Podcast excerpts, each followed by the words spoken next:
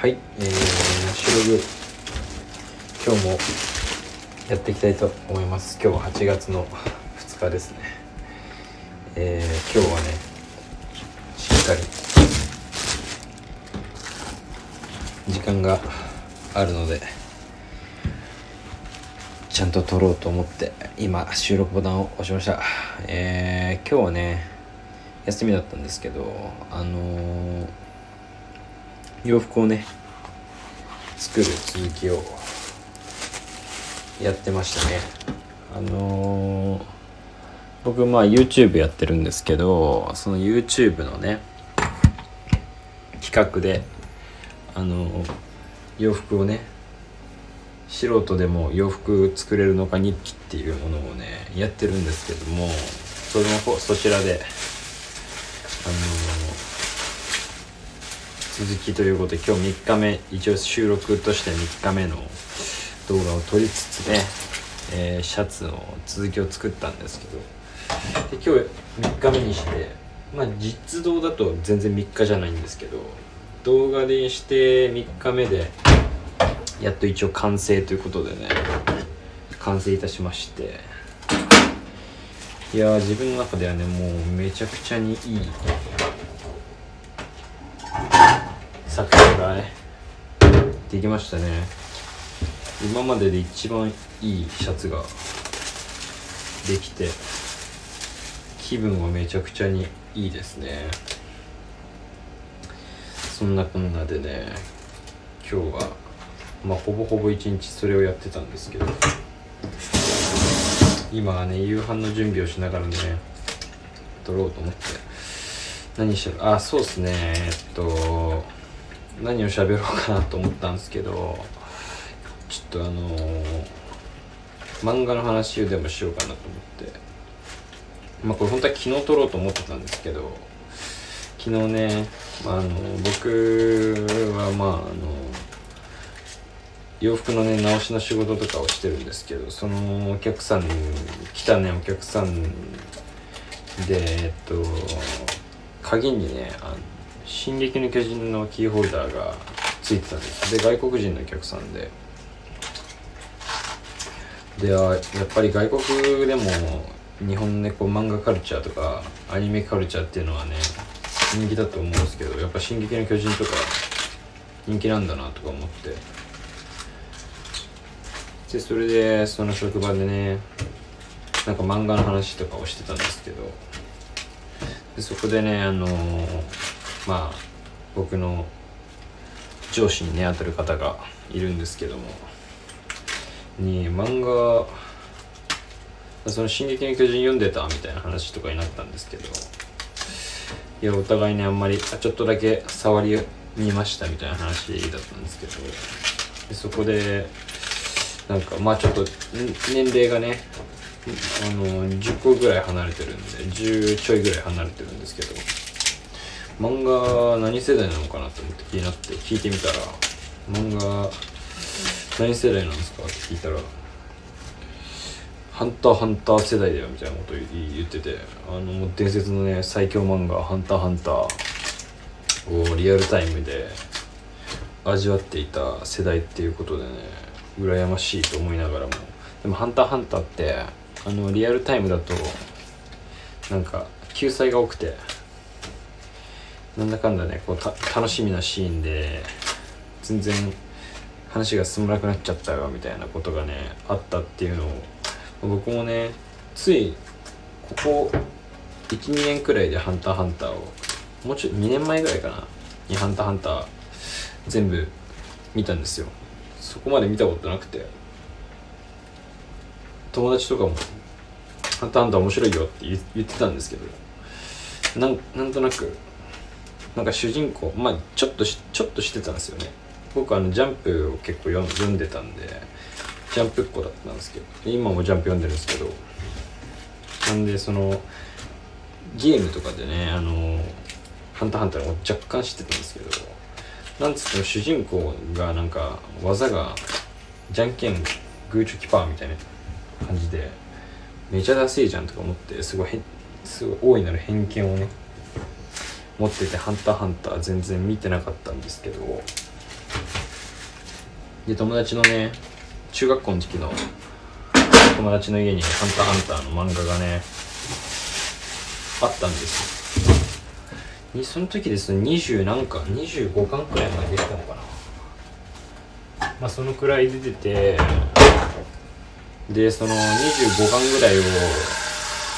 あの友達の家行った時にパラパラって読んだら百式観音みたいな感じの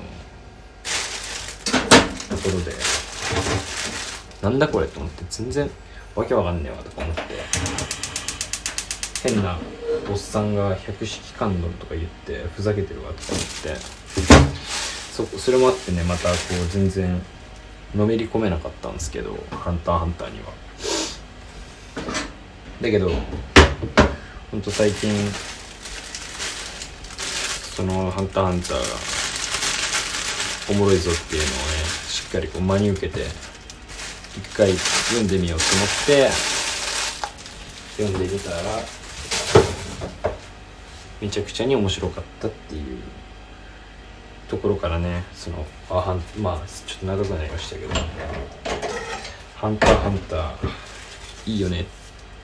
て話になって。でまあ「ハンターハンター」だけど「ハンターハンター」って今もまた救済してるんですよね。なんで続きが見れない状況になってるんですけど。そんなこんなで「ハンターハンター」完結しないまま終わるんじゃねえかみたいな。いつ完結するんだって話になって。でこの救済の間の待ってる間ねすごい止まるんで何年もの間。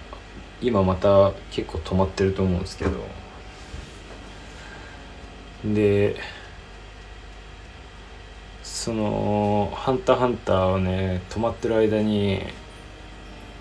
絶対に見見ちゃうのがその悠々白書。やっぱり「ハンターハンター」書いてる人と同じ人がね富樫大先生が書いてる作品で有名な「ハンターハンター」の前に書いた悠々白書がねあるんですけど悠々白書もやはり見てたということでやっぱ見るんだなっていう。で僕もねその「ハンターハンター」見た後に「ハンターハンター」見たら「悠々白書見ないとダメだよ」っつって言われてで悠々白書はねもちろんその流れで見たんですけど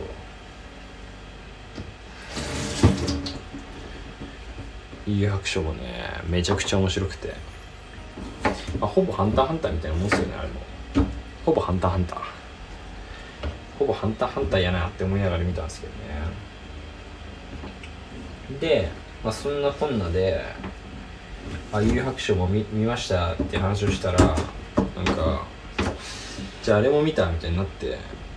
で僕の中ではもう「ハンターハンター」ともう悠々白書までしか知らなかったんで「えなんすか?」ってなったらなんか「レベル E」っていう漫画があるぞって言われてそれもあれなんですよね富樫大先生の作品で1995年だったか6年だったか4年だったか5年だったかぐらいの漫画みたいで全然知らなくて存在すらもなんでそれをねえー、昨日今日でなんか3巻ぐらいとりあえずあるんですけど今途中までね見てみたんですけどなんかあれでしたね。宇宙宇宙系宇宙系なんですけど宇宙人が日本に来てる地球に来てるみたいな話だったんですけどなんかそれもこう実は宇宙人が地球にはねもう何種類何百種類ものね宇宙人が地球にね宇宙人が地球に来てるっていう現実があるんですけどそれにねあの地球人だけが気が付いていないっていう世界。で一番最初はその、まあ、いわゆる主人公のところにですねその宇宙人がね登場して来るっていう話なんですけど。でまあけ結果としてなんかまあでもオチはなんか分かんないけどなんかまあそうそういう感じのね宇宙人と地球人みたいな話でなんかね面白いなって思ってそういう世界とかも実は知らないだけであの人って宇宙人なのかなとかだからもう人間の形をしてる姿をしてるんですよね基本的に登場する宇宙人っていうのは基本的に全員あの人地球人人間の形をしててぎ、まあ、擬態みたいな感じなんですけど。で地球人になりすましてこう地球をね乗っ取ろうとか、まあ、あるいはそういうまあちっちゃい犯罪とかですね。そういうのをししているというかしに来てるとかねそういう類の話だったんですけど。でまあその最初に来た宇宙人がまあなんだっけなドラッグ星みたいな星の王子でそれでもう趣味趣味で遊び半分で地球に来て地球でまあ地球が好きなんでですよね確か。で地球でこうやりたい放題ややってるぞっていう話でしたね。まあ面白かったですね。面白かった。まあ微妙に面白いですね。でもやっぱ「ハンターハンター」とかの方が全然面白いなと思って。これは3巻で終わるわって感じだったんですけど。まあね。ってる方知らない方いると思いますけど是非ね読んでみたりとかまあ「ハンターハンター」僕好きなんで「ハンターハンター」の話とかねできたらいいなって思って思いました。その他ねやっぱ「ハンターハンター」のこの隙間を埋めるためにねなんかおすすめの漫画あれば是非ね教えていただけたらいいなって。思います。なんか宇宙系のやつとかだとその宇宙のレベル E の話なんですけど宇宙のなんとかかんとかみたいな宇宙人がどうたらとか聞いてると「ニューナカのストーリーズの」まあ、人くんがいつも SF 好きで SF の話をしてるんですけどなんか僕全然そういうの見ないとかあんまり本とかも読まないですし